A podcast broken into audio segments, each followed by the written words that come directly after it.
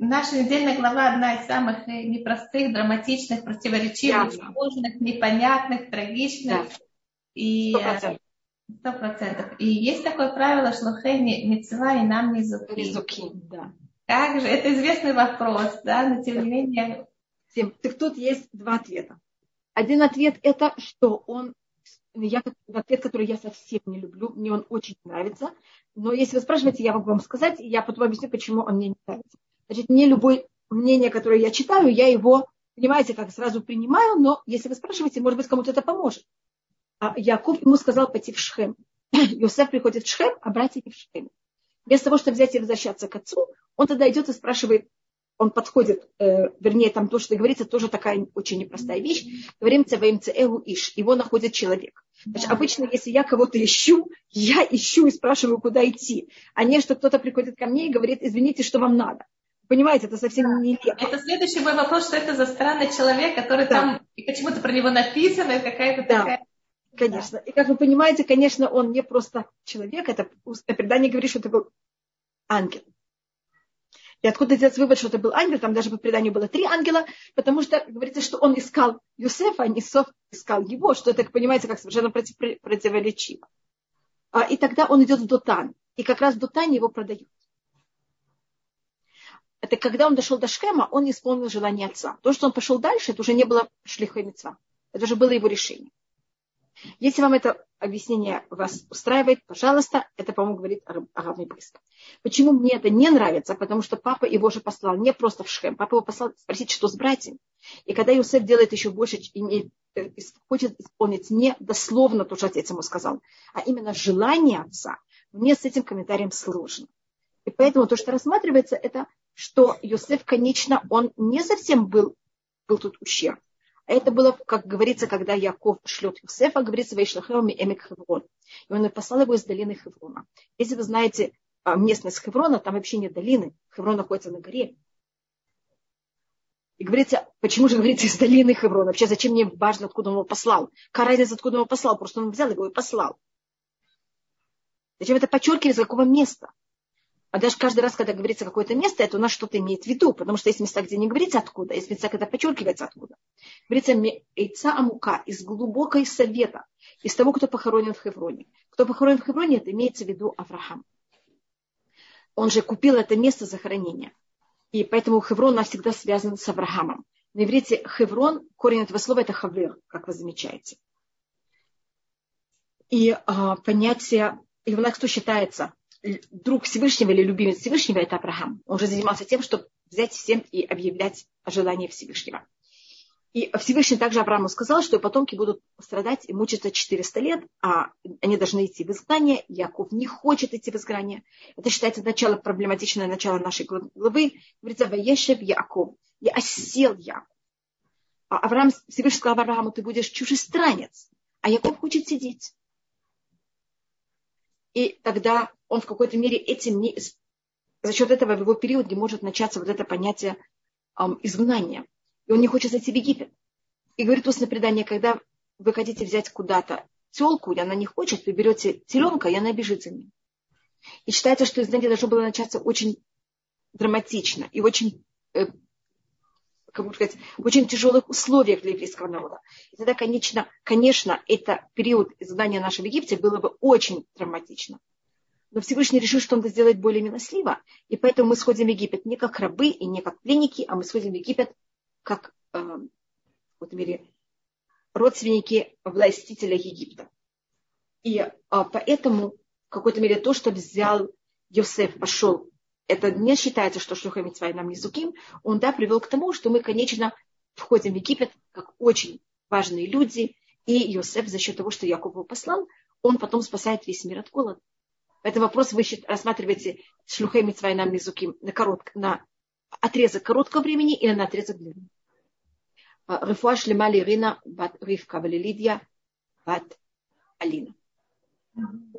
Я не знаю, ли вам это ответила, не знаю, какой ответ вы хотите, такой можете себе выбрать. Я понимаю. То есть, если мы смотрим в перспективе, любая, любая вещь, которая нам сейчас кажется проблематичной, если мы смотрим в перспективе, она все равно приходит к хорошему всегда. А может быть, наоборот, тоже кажется сейчас очень хорошим и помогающим, потом мы увидим, как это было нам совершенно Потому что есть вещи, которых вы смотрите на отрезок времени, есть темы, которые вы смотрите на, понимаете, как это, на более большой отрезок времени. И вещи меняются. И тем не менее, э, Яков послал его в Шхем. А Шхем это проблематичное место, как вы сказали.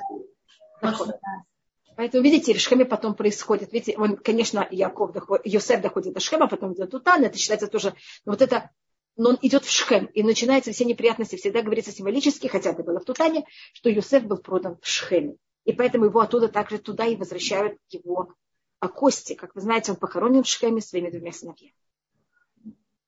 А что же такое это место Дотам? Почему? Что оно символизирует?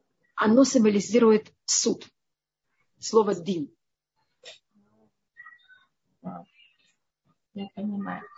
Наверное... Да. Знаете, каждый раз, когда написано место, есть в этом какая-то символика. Я вот показала про э, Хеврон, мы говорили про Шхем. Знаете, есть, э, это, конечно, на очень высоком уровне, это не на простом уровне. Простой, на простом уровне это Шхем и это Хеврон. А это у нас э, уровень ремес, уровень намека, что символизирует каждое место. И так как в Туре не каждое место подчеркивается, когда оно да подчеркивается, есть комментарии, которые это объясняют. А так Хеврон это слово хавер, а Шхем это слово чего? Шехем. Шехем это имеется в виду плечо, Шехем имеется в виду также эм, район, это имеется в виду какой-то эм, хелик, как удел. Шхем это удел, Шхем это э, плечо, и есть, ну, это на простом уровне. Это как будто, понимаете, и мы встречаем это слово много раз. Шхема, у нас есть посук у нас есть Шхемехад, Шхемехад, и Яков говорит Йосефу, я тебе дал еще один больше в один удел, чем всем. А, и, конечно, есть также на уровне ремез эм, вещи, помню, я вам говорила, может быть, есть уровень, который в ремез, который, называет, который пользуется Рашей Тевот, это аббревиатуре. Мы можем делать любую аббревиатуру, поэтому эм, если люди этого не знают, они могут придумывать всякие глупости. Смотрите, что я так говорю такую вещь. То, что я говорю, это не то, что я придумала, это то, что я видела, что комментирует. И тогда, если я говорю, что это было в Шхеме, в Шхем, это будет аббревиатура Барух Шем Квод Мальхуту. И какая тут символика? Мы, когда говорим Барух Шем, это значит, что мы говорим, да, Всевышний, ты царь, твое имя великолепно, твое царство, оно уважительно. Но, как вы знаете, мы это говорим тихо. Потому что Барухшем символизирует вот именно то, не, как будто в кавычках, то неправильное, что мы видим в мире, и мы все равно говорим, Всевышний, ты прав. Всевышний, это великолепно. Его царство великолепно. И вот в Израиле то место, которое нам всегда кажется самым неправильным, мы должны понять, что это не так. Это все рука Всевышнего. Это высшее. Это поэтому аббревиатура Барухшем под Мархутом. Я не знаю, ли вам это подходит. Я просто говорю, если вы спросили, я просто показываю, насколько есть, понимаете, много уровней у каждой вещи. Да, мы как, как раз самый такой уровень нам больше всего интересно. Но снова я, но, так, но когда мы сходим на эти уровни, придумывать такие вещи запрещено, потому что вы можете придумывать всякие, понимаете, какие-то непонятные вещи и вообще никуда не входящие. Когда люди пользуются этим же правилом, но пользуются своей логикой, понимаете? Поэтому то, что я вам говорю, это то, что я вычитала. Спасибо большое. Нет, пожалуйста. Наша недельная глава даже такому неопытному человеку, как, да, как мне, любому, кажется, очень-очень насыщена э, очень. понятиями межличностных отношений и, и мудрости. Просто, просто э, да. это Мне просто кажется... всегда, но тут это очень. И что мы много всего можно учить, но что вам кажется, нам может это обратить внимание особенно? Значит, у нас, я не знаю, мы говорили об этом, у нас есть разные муки, и разные испытания, и разные, разные отношения Всевышнего к нас, и разный наш рост за счет этих проблем. У нас есть испытания Авраама. Они испытания. Испытание это когда у меня есть выбор в любом моем поступке. И а, у Авраама, я могу сказать все, но хотя бы 5 из 10 испытаний, они прямым текстом говорит ему сам Всевышний. Что этим эта вещь намного легче, и она в какой-то мере уважительна. Мне сам Всевышний сказал. И это вот однозначно, он понимает, что правильно, что неправильно, хотя это, может быть, ему его раздирает психологически, ему это очень сложно, но у него есть какой-то абсолютный горизонт, он понимает точно, куда стремиться и что правильно. Есть испытания Якова и Юсефа, которые они в какой-то мере скапливаются в нашей недельной главе. Их сложность, она в том также. У Якова немножко легче, у Юсефа еще сложнее. Я объясню, что это. Значит, если у Авраама это испытание, у Юсефа и Якова это муки. Муки – это вещь, которую я не выбираю. Муки – это вещь, которых мне Всевышний не говорит, они на меня сваливаются. Когда вещь на меня сваливается, я ее не выбрала, мне какое-то внутреннее сопротивление, я же этого не выбрала. Почему-то на меня свалилось. И также это не что-то, что Всевышний ему говорит открыто. Якову ничего Всевышний, Всевышний говорит открыто, открыто Якову, что он его будет охранять перед тем, как он выходит Паша, э, из Израиля. Когда Всевышний говорит возвратиться в Пашат Ваешек, он его благословит, извините, в Пашат Ваишлах, он его благословит в Пашат Ваишлах. Но он ему не говорит, как именно что делать. Значит, каждая вещь с ним происходит. Всевышний ему говорит, возьми Леа, а не возьми Рахель. Это показалось, что вдруг его жена Леа вместо Рахель я, как вы знаете, Авраам, у него были пастухи. Авраам никогда не пасет свой скот. Яков, он пастух. Он нанятый рабочий. Йосеф, он раб. В нашей недельной главе становится. А потом Йосеф будет даже заключенный. Не просто заключенный. У него, он, на нем будет даже клевета. И как вы знаете, как заключенный, обычно есть в заключенных тоже какая-то иерархия. И о том, о чем обвиняли Юсефа, это считается, мне кажется, даже в заключенных самая низкая иерархия. Это самая унизительная вещь, которая может быть. Я просто показываю градацию. Понимаете, что это? Это намного сложнее каждый раз. И также, если у Якова, у него в какой-то мере испытания немножко однозначные. Я объясню, что значит однозначный. Яков хороший, Исав плохой. Яков хороший, Лаван плохой. Значит, когда я знаю, я хорошая, он плохой. Кто мне делает неприятности, плохой, а я, наоборот, хорошая. Это нам тоже дает какое-то спокойствие внутри у Юсефа, все, кто ему делают неприятности, это тоже хороший. Это же ужас. Кто тут плохой? Так я плохой, они плохие. Это понятно, это сложность. И вот в нашей неделе это будет, это самое тяжелое испытание. И это то, что происходит с нами. Мы как люди, мы как евреи. Это в основном наши испытания обычно. Есть наши испытания мы с другими народами, в котором у нас, и снова извините, что я такое говорю, но обычно есть у евреев такое ощущение, мы хорошие, они плохие, и это что-то вне нас. Наша недельная глава это не вне нас, в нашей недельной главе это внутри нас. Кроме, конечно, случая, когда это у, Юс, у Юсефа в конце, когда он находится уже в самом Египте. Да. Да, у Якова, извините, мне тут написали одну секунду, то есть Яков у Йосеф больше став по ним Всевышнего, конечно, а, значит, это у Якова и Иосифа, а, в какой-то, как вы помните, Яков, он начинает свой путь, когда мы с ним встречаемся, как уже самостоятельный человек, который выходит из дома своего отца, начинается, когда зашло солнце. И значит, у нас не всегда говорится, когда происходит пророчество, но обычно Всевышний встречается с Яковом, разговаривает с Яковом, и описывается, что это было ночью у Якова, у Йосефа это был сон. Вот. Понимаете, как это? Это, конечно, понятие стехпаним. Значит, даже когда Всевышний проявляется и разговаривает с ними, что это в какой-то мере символика герой по ним, раскрытие лица Всевышнего, все равно это ночь. Что общего между взятыми во дворец Сарай, Муше, Юсеф и Эстер? О, большое спасибо, конечно, есть между ними много общего. Значит, между Сарой, Эстер Э, и э, Сары есть очень много общего, с Муше немножко менее. Я объясню, почему с Муше менее. менее потому что Муше был взят эм, не, в, не совсем в дом фараона, он был взят туда для того, чтобы его спасать. И вокруг него есть все время эм, кто-то, кто его защищает. И это дочь фараона. Он не взят туда для личных он не взят туда для желания фараона, он взят туда для спасти дочерью фараона, для того, чтобы его спасать. Когда Эстер взята для того, чтобы для удовольствия Хашвироша, а Сарай взята для удовольствия или э, фараона, или потом Авимелеха, Йосеф туда тоже взят не для себя, он взят для... Конечно, этим он спасен из тюрьмы, но кто его вызывает, для кого он туда там оказывается, это для того, чтобы помочь фараону. Это понятная разница, поэтому я Муше ставлю. Вы очень правильно э, рассматриваете всех этих четырех личностей, только я объясняю, почему Муше я немножко ставлю в другую сторону, потому что Муше она символизирует немножко что-то другое, а Эстер, Сара, Йосеф символизирует что-то другое. Просто объясняю, почему я делаю этот анализ, но вы великолепно это показали, и тоже эм, Только уже мы рассмотрим немножко по-другому. И если вы заметите, я не знаю, ли вы хотите, чтобы я на это ответила, у нас у этих всех трех личностей, у их имени есть самых. Я говорила об этом когда-то.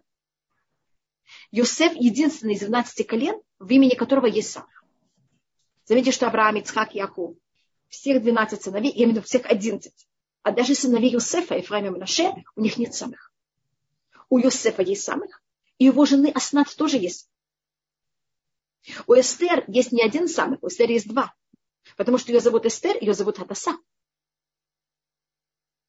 И если у Сары нет самых, Сара на иврите пишется с шином, у нее есть еще другое имя Иска, в котором есть сам.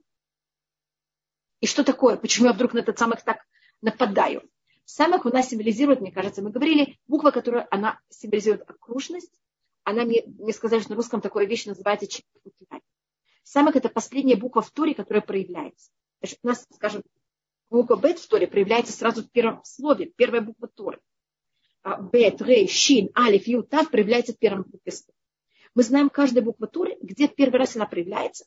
Это рассматривает Ибн Несла, что где в первом месте, где буква проявляется в Торе, там она имеет свою глобальную силу. Самых проявляется только во второй главе. В первой главе Туры, я имею в виду Перек Алиф, нет самых, а можете проверить. Есть только в Перек Бет. И это символика того, это то, что общее между Юсефом а, Сарой и а, Эстер, что они забраны в очень негативное место, которое хочет в них внедриться и с ними объединиться. И поэтому нужно этот самых, чтобы себя защищать. Это люди, которые символизируют вот эту защиту от наружной среды, которая с нами очень хочет подрушить. Если ночь время закрытия лица Всевышнего, почему тогда ночью не принято давать что такое? Извините, Почему тогда ночью не принято давать такую, и ночь считается временем буа, так как день Хасид Нахон? Это очень спасибо, Елена. То, что вы говорите, это именно так и рассматривается. Ночь – это время а, понятия суда. И, понятие суда – это скрытие лица Всевышнего. Я объясню, какая связь между скрытием лица Всевышнего и суда. Суд – это когда Всевышний мне все дает только на базе того, как я это заработал. Суд – это мера за меру. Если Всевышний себя проявляет, у меня нет выбора, мне совершенно просто все делать. Поэтому ночь – это именно понятие суда, когда Всевышний ждет того, чтобы я проявилась. И на базе того, как я проявляюсь, он будет также отвечать мне. Для того, чтобы дать мне возможность себя проявить, нужна ночь. Нужно скрытие лица. Если мама все время находится на кухне, я не могу готовить свою еду. Я никогда не научусь делать пироги. Мама должна уйти из кухни, оставить меня свободно. Я буду делать свои ошибки, но тогда я научусь брать и печь. Вы согласны с этим? Мама должна скрыться, чтобы я могла раскрыться. И может быть это даже связано с Ханукой. Вы знаете, что душа человека сравнивается с свечой. Это говорится в книге Мишлей. Не Рашем Нишмат Адам. Свеча Всевышнего, душа человека. В Хануку это было вот полное скрытие лица Всевышнего. Поэтому Ханука это во время, когда день самый короткий, ночь самая длинная. И не только ночь, извините, не только день, но также ночь. Это время, это конец месяца и начало месяца, когда даже нет луны. Как вы знаете, в наш э, месяц идет по лунному календарю. И у нас почти никогда нет, а, у нас вообще в конце месяца никогда нет праздников. И в начале месяца у нас есть только еще один праздник, это Рошашана и Шавот, но Шавот немножко уже позже, он находится в а Роша Шана это единственный праздник в Торе, который оказывается, понимаете, как когда нет луны. Он поэтому так и называется Кесы, скрытие луны. Там оно это есть неописуемое количество комментариев. А как вы видите, Ханука всегда выпадает в конце месяца и начало месяца. Поэтому Ханука символизирует вот это понятие, то, что вы говорите, скрытие. Это понятие гвуа, это именно желание Всевышнего дать нам возможность себя проявить. Поэтому это гвуа.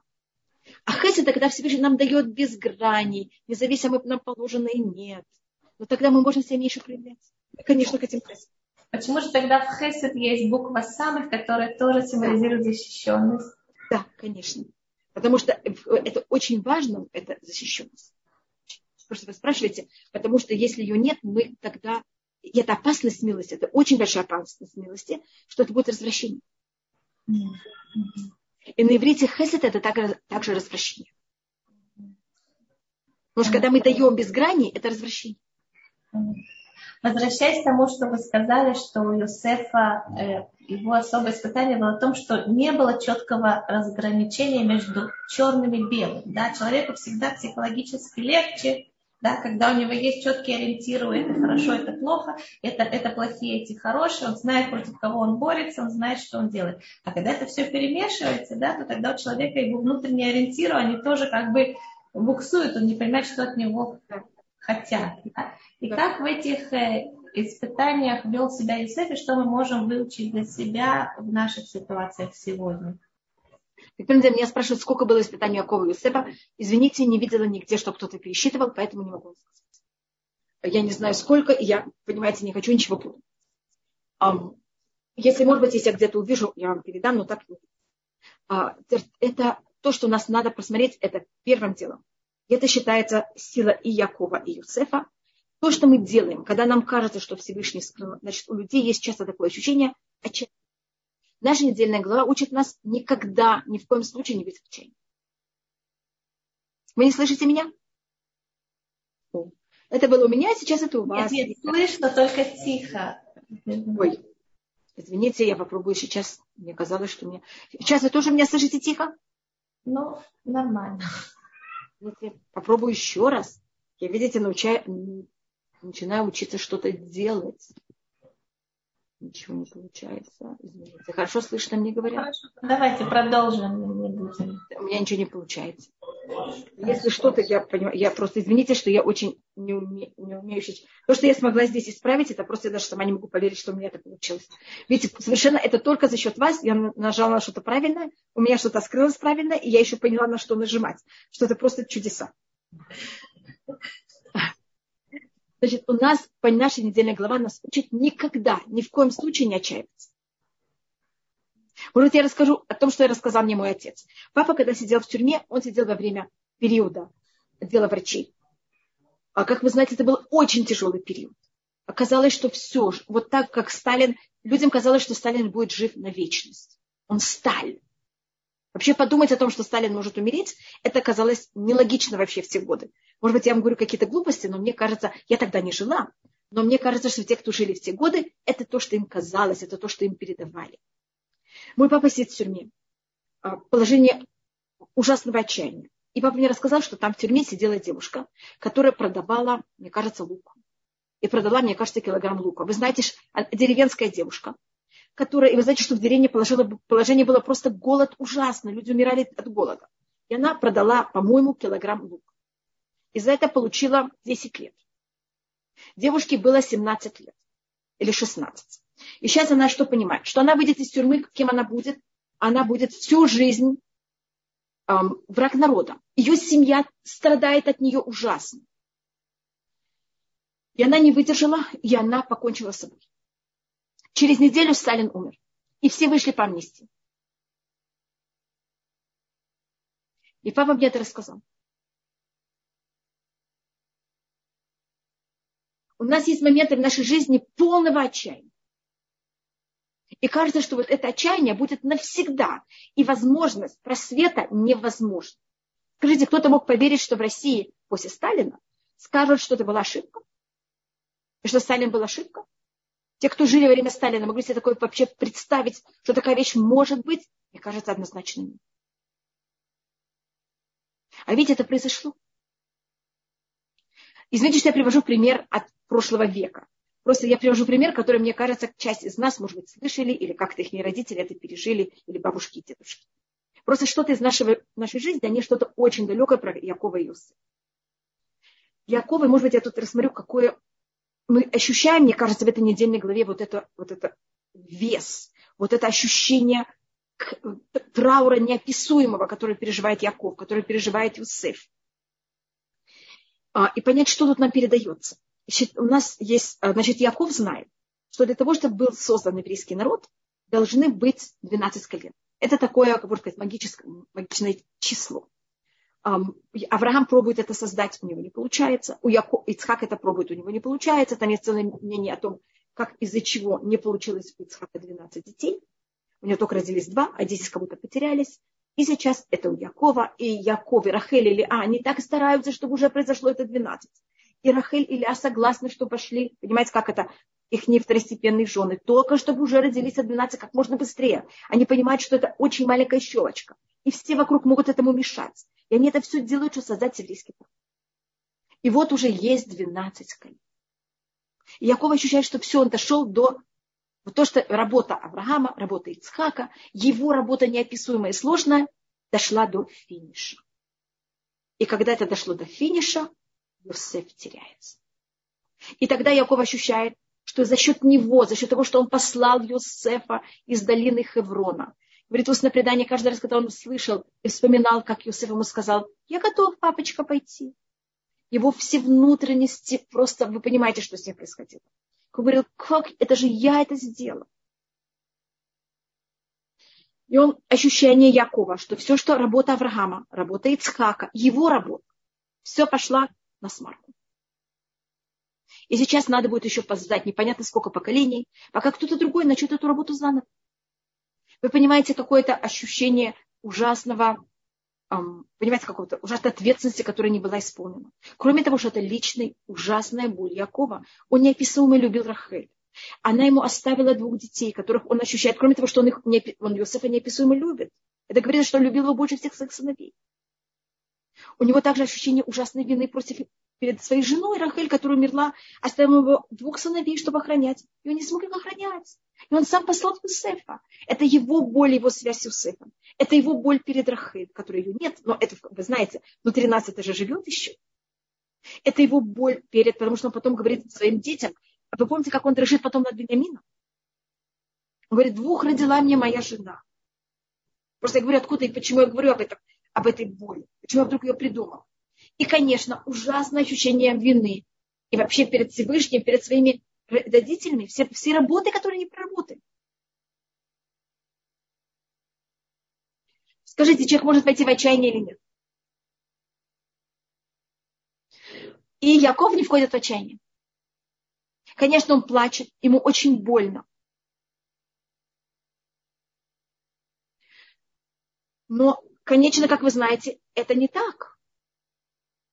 То же самое Юсеф. Юсефу кажется, что его братья, у каждого из 12 колен было свое качество. И Юсефу кажется, что его качество, его характер, то, что он символизирует, никому не нужен. Он выкинут из еврейского народа. Они, евреи, хотели его убить. Вы знаете, кто его послал к братьям? Его отец. Что думал его отец? Его отец на стороне братьев или на его стороне? Как вы думаете, что думает Юсеф?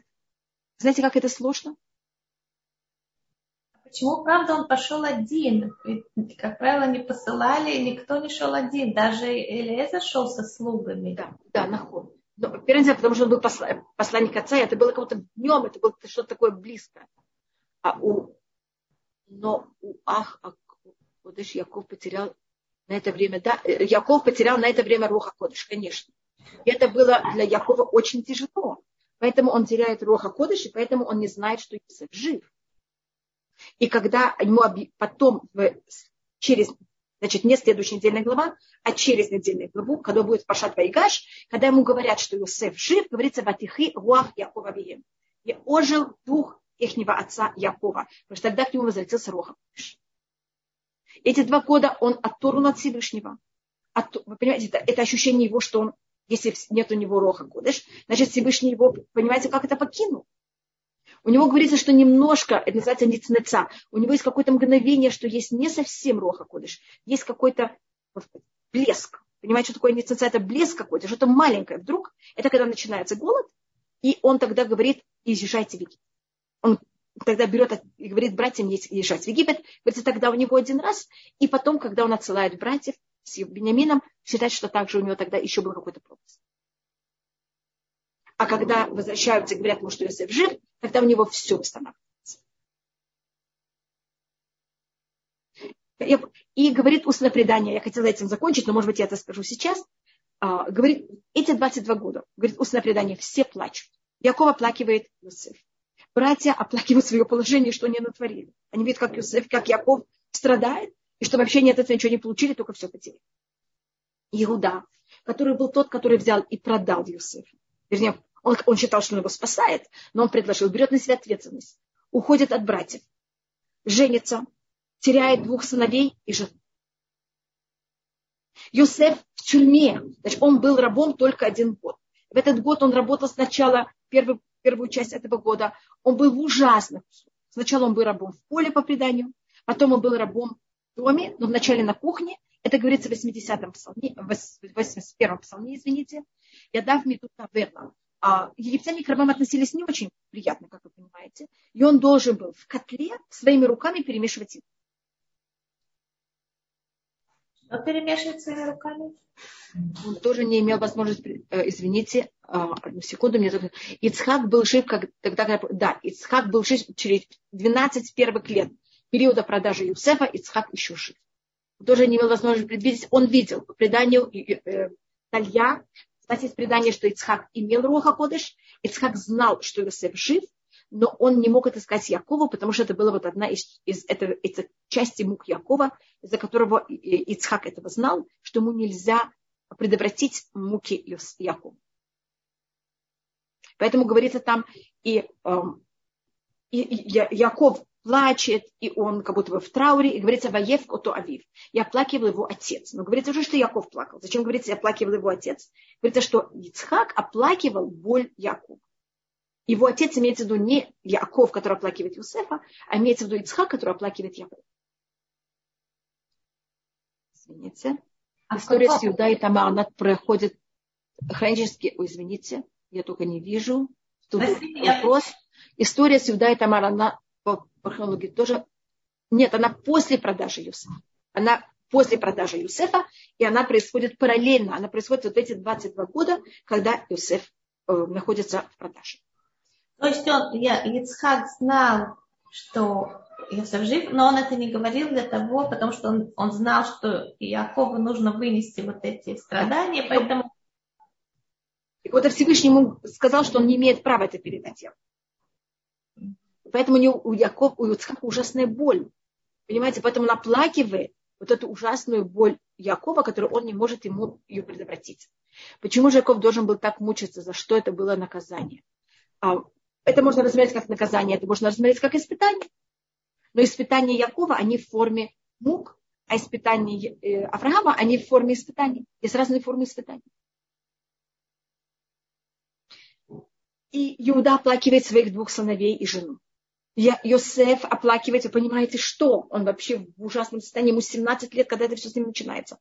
Значит, у нас есть цитата в 81-м псалме. «Ядав медут таворна». Его руки из котла были э, отняты, были, перешли.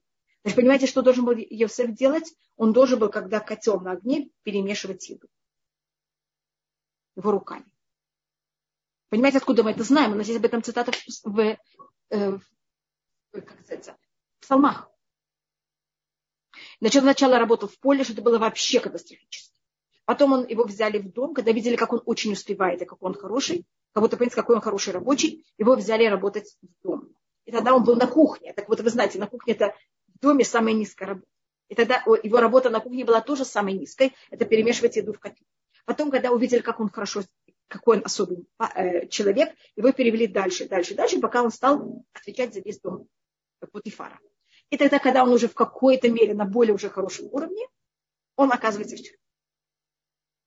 Значит, вы видите, что все плачут.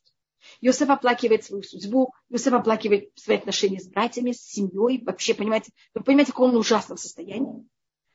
Иуда оплакивает, Яков плачет, Ицхак плачет, колены плачут. Самый темнейший момент в жизни еврейского народа. В какой-то мере, в создании еврейского народа. И говорит устное предание, что, чем занимается Всевышний? Всевышний в это время создает свет Машех. Может, кто тогда рождается? Перец. От Переца потом кто произойдет? Давид.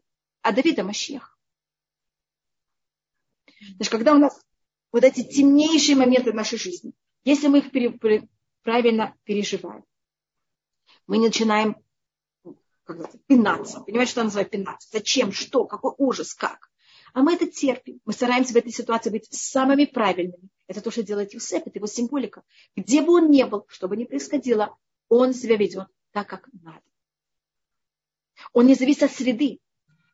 Он диктует, как себя вести, а не среда диктует. Он не говорит, вы знаете, я сейчас у Путифара, так я буду себя вести как Путифар. Но у меня не было выхода. Но я был рабом. Вы знаете, быть рабом это, это ну, вот нет выхода. Я сейчас заключенный, у меня тоже нет выхода. Он становится тот, кто отвечает за всю тюрьму. Всегда есть выход. У вас всегда есть какой-то выбор, как вы реагируете. Психология внутри себя, снаружи. Выбор, он не однозначен только снаружи. Даже у человека связаны руки, у него есть внутреннее ощущение, внутреннее решение, как он к этому будет относиться.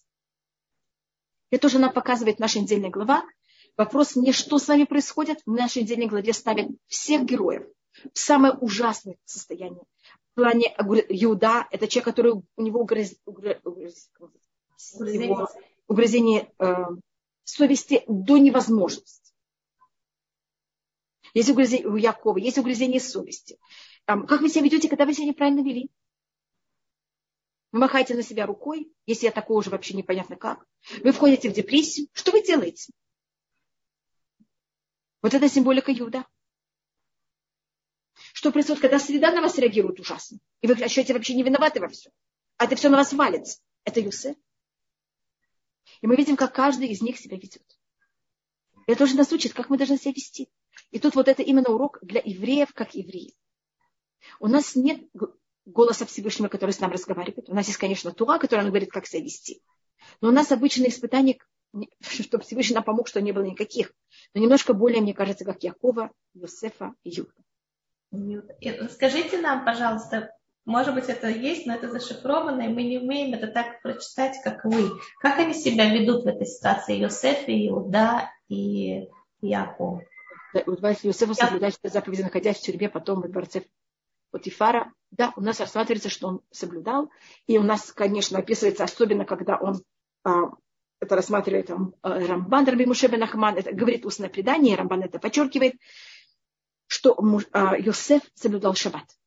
Йосеф у нас всегда символика соблюдения шаббата, понимаете, как заключенному или как э, человек, который раб, что такое соблюдать шаббат. Конечно, соблюдение шаббата Йосефа описывается уже, когда он становится эм, в какой-то мере второй после фараона, но это в какой-то мере символика того, что Йосеф соблюдал шаббат в Египте.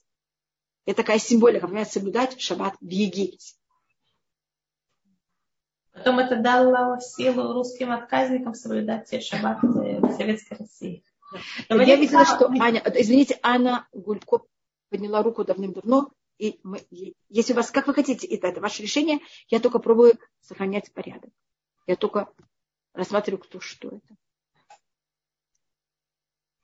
Пожалуйста. Да. Можно включить микрофон? Эм, Анна, пожалуйста.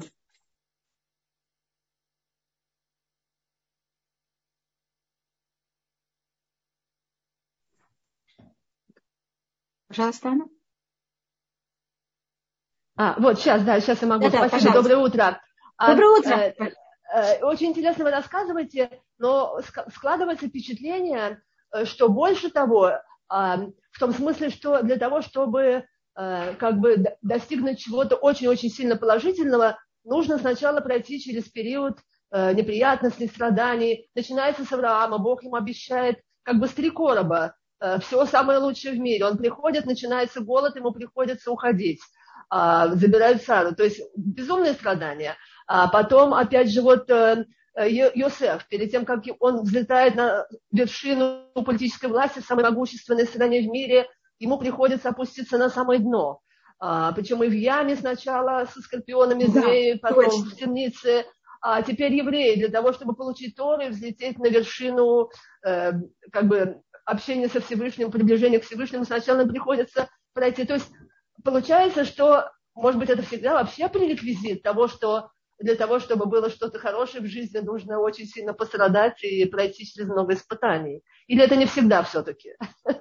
Да, у нас э, первым делом мы для того, чтобы, что, значит, после греха первого человека, а мы для того, чтобы что-то достичь, должны э, в кавычках страдать. Страдать не обязательно негативно, но мы должны тяжело работать. Может. Это, мне кажется, вы знаете, если я хочу, чтобы у меня мускулы были не атрофированы, а, я обязана делать э, упражнения. Если я не буду делать упражнения и лежать на диване, у меня мускулы, не знаю, в каком состоянии будут. Всевышний сотворил мир так после греха, что мы обязаны, до греха тоже, но, но после греха еще более, мы должны для того, чтобы физически хотя бы быть в хорошей форме, мы должны очень тяжело работать. Анна, вы согласны со мной? А, да, я согласна, но вот если, а, да, да, другой пример. Если человек, наоборот, получает что-то хорошее, не как бы, ему кажется, не заслужив, не поработав как следует, как он должен к этому относиться тогда? Я просто говорю, что мы рассматриваем физический мир как отражение духовного. Точно так же, как в физическом мире. Для того, чтобы быть в хорошей форме, я должна заниматься спортом, что это, вы знаете, не так легко вначале. И бывает, в некоторых моментах это не так. Мы должны потеть, мы должны, у нас, э, понимаете, как это, это труд. То же самое в духовном понятии, если я не, я не говорю страдать, видите, есть разные формы испытаний, но я должна как-то э, брать себя и развивать. А развивать – это укладывать какие-то силы. Не обязательно мучиться, но то, что в этом мире обязательно, это мы должны развиваться. А развиваться – это автоматически какой-то труд. И то, что у нас, это говорит Хафец Хаим, вот то что, то, что вы спросили, Анна, это говорится в 23-м псалме. Там говорится, а кто выходит Радефуни Коль Только милость, э, только добро и милость, что гнала за мной всю дни моей жизни. И говорит об этом Хафец Хаим, что значит гналась. А мы от милости и добра никто не убегает. Когда говорится гнаться, значит это что-то за мной гонится. И говорит на это Хафец Хаим. Всевышний человек Всевышний творил мир так, что в этом мире для того, чтобы развиваться, надо развиваться. Так то, что меня бы побуждало на, раз, э, на развитие, было не муки, а было наоборот добро и милость. Значит, если человеку очень хорошо, и Всевышний ему сделал неописуемое добро, вместо того, чтобы взять и в ответ на диване, что у человека была такая совесть, сказать, Всевышний мне сделал такое добро, человек должен подумать, как этим правильно пользоваться. Понимаете, как это, как развиваться с помощью этого. А да, а если человек берет это добро и лежит на диване, ничего не делает, он как будто, понимаете, что это? Так что вот добро нас, Давид это просит, что то, что его и подбадривало или подстегало вести себя, развиваться, было именно добро и милость, а не что-то другое. И это, это то, что мы хотим. Но обычно, вы знаете, когда люди начинают обдумывать свою жизнь, что правильно, что неправильно, и как развиваться, очень часто, конечно, это может быть и добро, но, как вы знаете, когда что-то неприятное, люди намного более собираются обычно. Собирают как будто свои силы. Спасибо. Но, с другой стороны, вот на одном из последних уроков вы сказали, что особенно русским евреям принято как бы ставить для себя очень высокие цели, какие-то такие даже, может быть, невыполнимые задачи, но получается, да. что человек Когда должен мы просто жить. Да, но, с другой 100%. стороны, мы должны, мы должны, мы должны развиваться. Себя. Да, мы должны развиваться, мы не должны лежать на... Значит, у нас есть как будто две противоположности. Или лежать на диване, или требовать себя невозможно. Мы считаем не то неправильно и не то неправильно. Любая крайность в иудаизме отрицается. Вы должны быть, не лежать на диване, лежать на диване я имею в виду в кавычках, вы понимаете. Это то же самое, как в физкультуре. Я должна делать каждый день какие-то упражнения. Я, если я решаю, что я хочу взять и сделать не сразу маратон, а, это опасно для моего э, организма. Это должно быть на каждый день какие-то очень логичные требования, которые я к себе имею, их исполняю. И не повышать слишком сильно и слишком быстро э, планку. Однозначно мы совершенно против этого. Где-то у нас символический сферата Омер, мы идем день за день. Хорошо, Меня спасибо большое. Не, не, пожалуйста, да. это очень важная точка, Анна, это очень важная точка, о которой вы говорите. Об этом очень много пишется, как мы должны это делать. Это говорится у нас, у нас есть ступеньки, у нас есть, видите, 49 ступенек, а если мы захотим взять и бежать слишком быстро, и не подниматься по лестнице 49 ступеньками, а подниматься по лестнице, скажем, 7 ступенек, более возможность большая, что мы не дойдем до конца лестницы, а что мы завершим путь а, упавший и сломав, можно ноги, даже Хасвакалиля, у подножия этой лестницы. Это понятно, что я имею в виду. Входить в депрессию и понимаете чему? И отчаяние. Надо идти, очень, надо идти всю жизнь, но очень плавно. Это не просто. Не, пожалуйста. То же самое, как если я буду делать упражнения физические чересчур э, сложные для меня, это может привести к э, тому, что какие-то э, что-то будет порвано, сломано и так далее. Маришка, можно задать вам вопрос по поводу э, Йосефа. Вы сказали до этого, что он очень был очень хороший работник. И видно, что все, что он берется, он очень, у него была большая удача. Да, это же самого да. Авраама, он стал богатым. Да. И у Якова, несмотря на то, что он был сложным, ну, да. у него получалось состав. И у Йосеф тоже. В чем да. был секрет их такой Это связь Всевышней.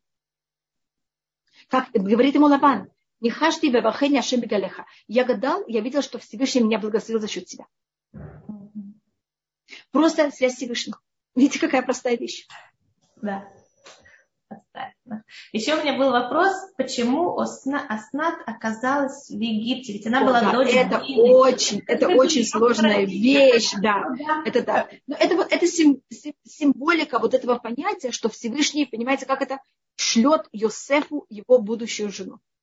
Да, но как она могла уйти из дома Якова? Как, как да, она... это целая такой очень сложная вещь, как она там оказалась, как она знала даже, кто она такая. В предании у нее был э, кулон, в котором было написано, в котором, да, в котором было написано, что она дочь, и она у нас считается одна из праведниц. Как видите, в ее имя тоже есть этот самых. И, и говорится, что она также спасла Юсефа. Она была, она тоже, она была приемной дочерью Патифара. И она там видела все, что происходит. И она была так, потому что еще одна вещь, которую надо понять. А, смотрите, если хозяйка, значит, мы вообще не понимаем, что такое рабство. Мы не понимаем, что такое рабство в Египте. Потифар, он министр бойни. Значит, на наших словах он министр тюрьмы. Что такое бойня? Это не, не только животных. В Египте, как вы знаете, не пользуются животными. Они вегетарианцы. Значит, какой министр бойни? Что он зарезает? Вы знаете, что быть рабом э, у человека, который он министр, понимаете чего? Тюрем – это не самая простая вещь, это не самый, э, понимаете, какой приятный человек. Палач, да, он был министр палачей. Ну, политических э, заключенных, я не знаю, как это такое вещь называется более культурно. Вы начали говорить, что она его спасла. И как же она его спасла? Чтобы... И вот если человек раб в доме простого египтянина, но он раб, и он из другой страны, какое к нему отношение? Вы понимаете, какое? Раб это вообще никто, мы его купили.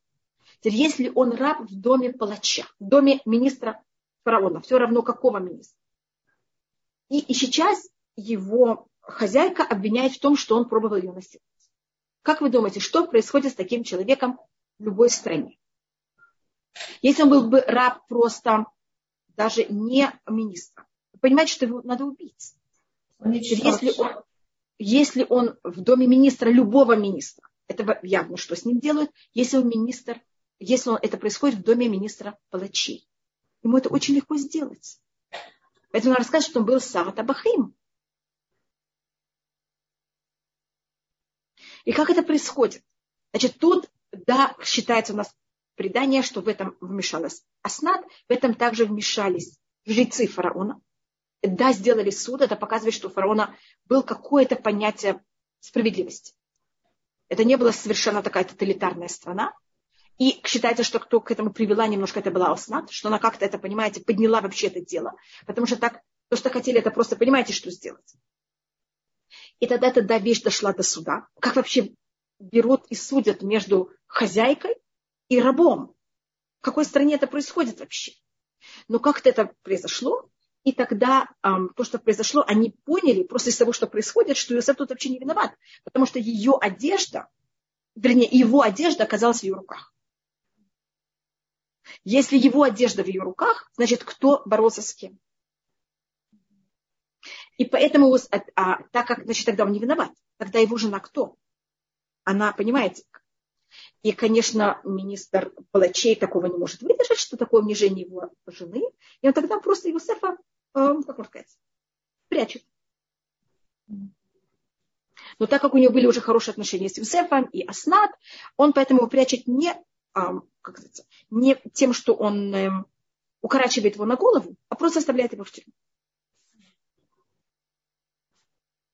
Но не может его выпустить на свободу. Понимаете, как это?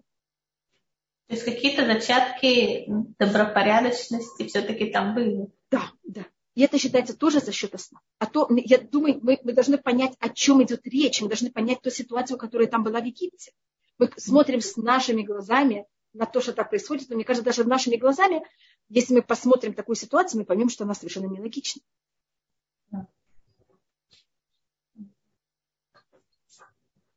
И поэтому там, э, извините, я видела еще несколько вопросов. Я не совсем ответила на вопрос, только хотела понять, что происходит. По недельной главе бойцы. Что значит, когда Яков говорит, что Всевышний Ашем был... О, большое спасибо за этот вопрос. Аснат не была тогда женой э, Юсефа? Нет. Рина, Рина, э, э, Аснат стала женой Юсефа после того, как он стал вторым после фараона. А, так, может быть, я сначала отвечу на второй вопрос. И э, хотя Юсеф и Аснат уже были вернее, Аснат была знакома с Юсефом. Йосеф не был знаком с Аснат, знаете, там дом, громадный дом, уйма рабов.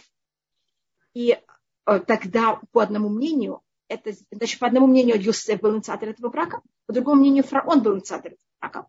Потому что фараон понимает, что Потифару будет ужасно, что сейчас его жене, что сейчас Юсеф становится второй после фараона. Они же хотят его спрятать непонятно где. Поэтому для того, чтобы э, Потифар, его жена, никогда не могли полслова высказать против Юсефа, фараон тогда берет и, и женит его на Аснат. Понимаете, как это? Просто им, как можно сказать. Значит, это одно объяснение, а другое это, что Юсеф был инициатор этого всего. Но видите, как Всевышний там вмешался, что это было со всех сторон. Значит, видите, я рассказываю вам это тоже на уровне политики, понимаете, которая происходила тогда в Египте. Я не знаю, ли вам это интересно, потому что все же имеет тоже и политические такие а, стороны, как это все происходило. А то, что вы меня спросили, что в Паршат Ваеце, что значит, что Яков говорит, «Вая Шем Лили Луким», то Всевышний был мне, э, Всевышней милости был для меня Всевышний судом. Раши говорит, говорит на это, что Всевышний э, сделал так, что вся, вся моя семья, он же сейчас идет жениться, все были верующие. Это на простом. Это, извините, не простой, это говорит вообще. Чтобы это вся моя семья была верующей. Что Всевышний был мне Всевышним. Это понятно, как это? Я не хочу там говорить другое имя Всевышнего на русском. Это понятие, понимаете, что вот э, с начала до конца мы все были верующие. Кто, кто родится от меня. Это расчет. Сфорно рассматривает, что Яков тут начинает свой духовный путь, и перед ним есть два, два путя. Перед ним есть путь его дедушки Авраама, который он служил Всевышнему милостью, Перед ним есть э, путь его отца, Ицхака, который служил Всевышнего суду. И Яков сейчас должен выбрать, какой путь он хочет. Яков еще не знает, что есть третий путь, который он создаст. Потому что крайности мы очень резко явно видим. И тогда Яков по сфорну выбирает себе путь Ицхака. Он говорит, Вая Хашем, что это имя милости Всевышнего, и Елили Луким, чтобы он был, для меня был уровнем суд.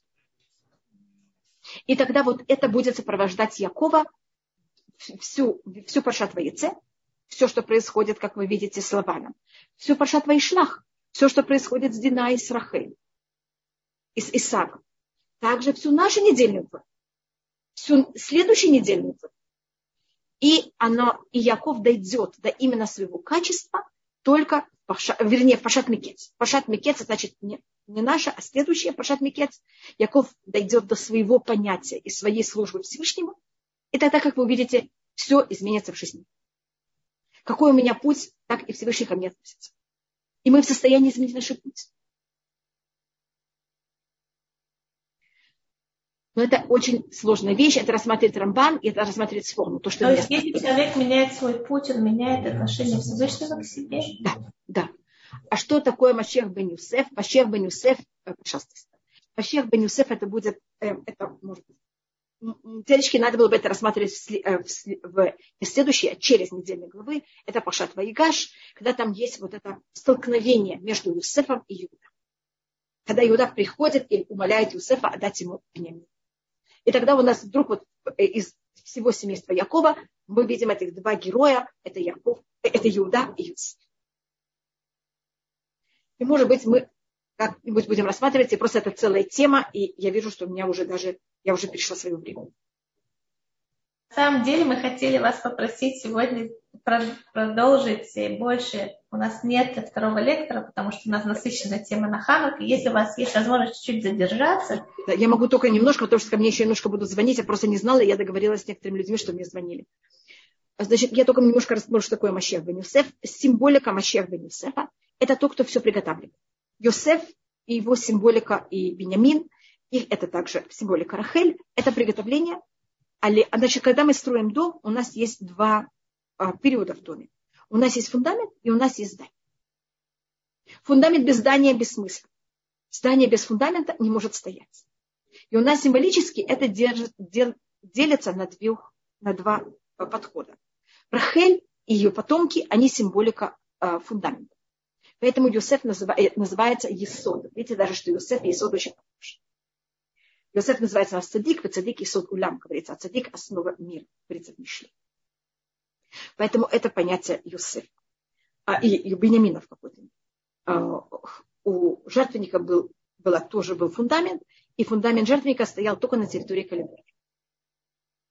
На колено территории храм был, двор храма был поделен между Иуда и Бениамин, и храм, и жертвенник с основой был на территории Бениамина, а та часть жертвенника, которая была без основы, Э, без, она была на территории Иуда. А Иуда и потомки, все потомки Лиа, это не только потомки, э, это не только Иуда, все потомки Лиа, они символизируют само здание. Значит, скажем, у нас есть то, что мы все евреи, это основа, это фундамент. А есть понятие, что у нас есть священники, у нас есть э, цари, это уже здание, это иерархия. Это все предложение только потомкам Рахи. Извините, потомкам Леа. Иуда, от кого происходит царство, это Леа. Леви, которые и левиты, и священники, это потомки Леа. Немножко понятно, как это делится у нас? Это очень интересно, если подумать в плане э, ну, состава еврейского народа, да, то это очень... очень... Так вот, вы видите, у нас есть, у каждого колена есть свое место. И когда братья взяли и решили, что они могут быть цифра, они сказали, может быть здание без основы. Нам не нужна основа. Но мы себе сейчас видим, что как бы здание еврейского народа, да, оно составляет вот именно потомки э, Беньямина и, и Йосефа, да, вот это. Иуда. Иуда. А, ну, на самом деле, как бы Иуда, они сейчас в мировоззренческом плане немножко как будто на втором месте. Но это постепенно меняется в последние годы. Но я слышала, что Машех бен Юсеф это может быть тоже идея, а не только сам человек. Я, я говорю, да, но Машех бен Юсеф это значит, что это основа. И то, что он должен сделать, он должен, я не говорю именно про Машех бен Юсеф, он должен быть тот, кто строит еврейское государство, вкладывает эту основу, дает нам весь, эм, я не знаю, как называется на русском, ангнон, все вот, весь этот аппарат власти. Механизм, да. Механизм, аппарат власти. То, что у нас называется престол. Мы в Филат Амида говорим два раза имя Давида. Мы говорим в Иерушалиме Хабрахамим Ташу, в Иерусалим ты возвратишься с милостью, в Хисе Давид Мирали Тухатахит. И престол Давида ты туда возьмешь и приготовишь. А потом мы говорим в следующем благословении, это Цемах Давид Абдыхам И росток царя Давида ты возьмешь и прорастешь. Э, росток царя Давида – это Машех бен Давид, а престол Давида – это Машех бен Юсеф. Престол – это в чем сидим. Престол – это вот эта основа. А стул – это не просто стул, стул, престол, это же вот этот весь механизм власти. Сейчас в Кнессете тоже, когда сейчас хотят сделать новую коалицию, каждый хочет иметь свой стул, свой престол. Что это значит? Свой э, министериат или как это называется? Это вот этот весь аппарат, с помощью которого происходит это правда, что Машех бен Юсеф, он не обязательно человек, что это может быть какой-то... Я уже не знаю, это, посмотрим, когда и что это будет. Есть тут еще один вопрос, вы видите? Да, да, пожалуйста. Я не, еще не видела. И Машех бен Юсеф, он должен также воевать с народами вокруг. Значит, и вот э, точно так же, как эм, фундамент. Это приготовление. Я могу также Машех бен Юсефа назвать как уборщицу. Извините, что я так ее называю некрасиво. Значит, так, кто все готовит, все очищает. И вы понимаете, какая связь между престолом, не царем, а престолом. Царь сидит на престоле. Уборщицей, основой, это же, я просто говорю те же самые слова, только каждый раз те же самые идеи, только другими словами. А, но проблема Машех бен это очень большая проблема, что он должен быть потом согласен абсолютно принять на себя Машех бен Потому что если фундамент говорит, а я фундамент, а я хочу, чтобы меня видели, тогда он теряет свой смысл. На нем уже должны построить здание. Но когда здание построено, фундамента не видно. Когда есть престол, его все видят. Когда на нем садится царь, престола не видно, видно только царь. Когда уборщица взяла, убрала мне весь дом, помыла все, вымыла всю посуду, а я потом на эту посуду беру и подаю великолепный пир, уборщицу никто не видел и не слышал. Все говорят мне спасибо, и какая я хорошая. Это вот два, понимаете, кто такой Машех бен Давид и Машех бен Йосеф. Машех бен Йосеф все готовит, и готовит нам, наш, нам фундамент, а потом приходит Машех бен Давид, строит храм, и он получает всю, как вы понимаете, что? А, а правильно было бы сказать, что из этого мы можем сделать вид, вывод, что э, восточное еврейство, его, и его понимание служения Творцу, оно придет на фундамент, который создало ашкенадское еврейство. Um, можно так сказать, это снова тут вопрос, понимаете, то, что у нас считается, что ашкенадское еврейство, там есть немножко больше, большой процент колена Бениамин, немножко. А Бениамин и Йосеф это то же самое. Да. В какой-то мере есть какая-то разница. То, что меня спросили, если есть еврейское государство, правда, с большими проблемами. Это что, э, так, Вера, то, что вы сейчас пишете, так, считал, так считается. То так объясняется то, что говорит Аравкук. Считается, что так считал Аравкук. Так это, или так я... Аравкук был величайший каббалист, и есть кто считает, что это то, что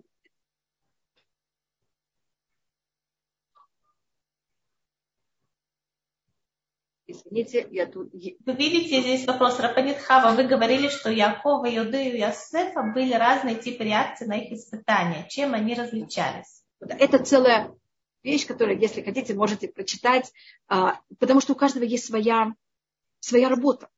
А, у нас как раз, может быть, мы говорили уже об этом, в нашей недельной главе есть э, два испытания. В обоих участвует мужчина, в обоих участвует женщина, в обоих мужчина праведник, в одном в одном случае мужчина дается соблазню, в другом случае мужчина не поддается соблазню. И он праведник в обоих ситуациях. Это Иуда и Юсеф. Два совершенно очень похожих рассказа, написаны рядом один с другим. Говорится, что предание даже специально написано рядом, хотя надо было логично рассмотреть все про Юсефа, а в середине берется рассказ Юсефа и вставляется рассказ Иуда. Специально показать вот это сходство и разницу. А, испытание Иуда – это, это после того, как я сделал ошибку, как я могу ее исправить и признаться. Как я не убегаю от своей ответственности. И понять ответственности – это особость колена Иуда, а колено Иосифа – это именно не грешить. И это разные совершенно подходы. Каждый человек, он другой. И в нашей жизни есть разные испытания. Есть случаи, когда я вообще не имела в виду вести себя неправильно, и вдруг произошло что-то. Как я реагирую? Я убегаю, я прячусь, я вхожу в депрессию, или я прихожу и говорю, да, я сделала неправильно, как я могу это исправить? И несу ответственность, и согласна заплатить за мои неправильные поступки.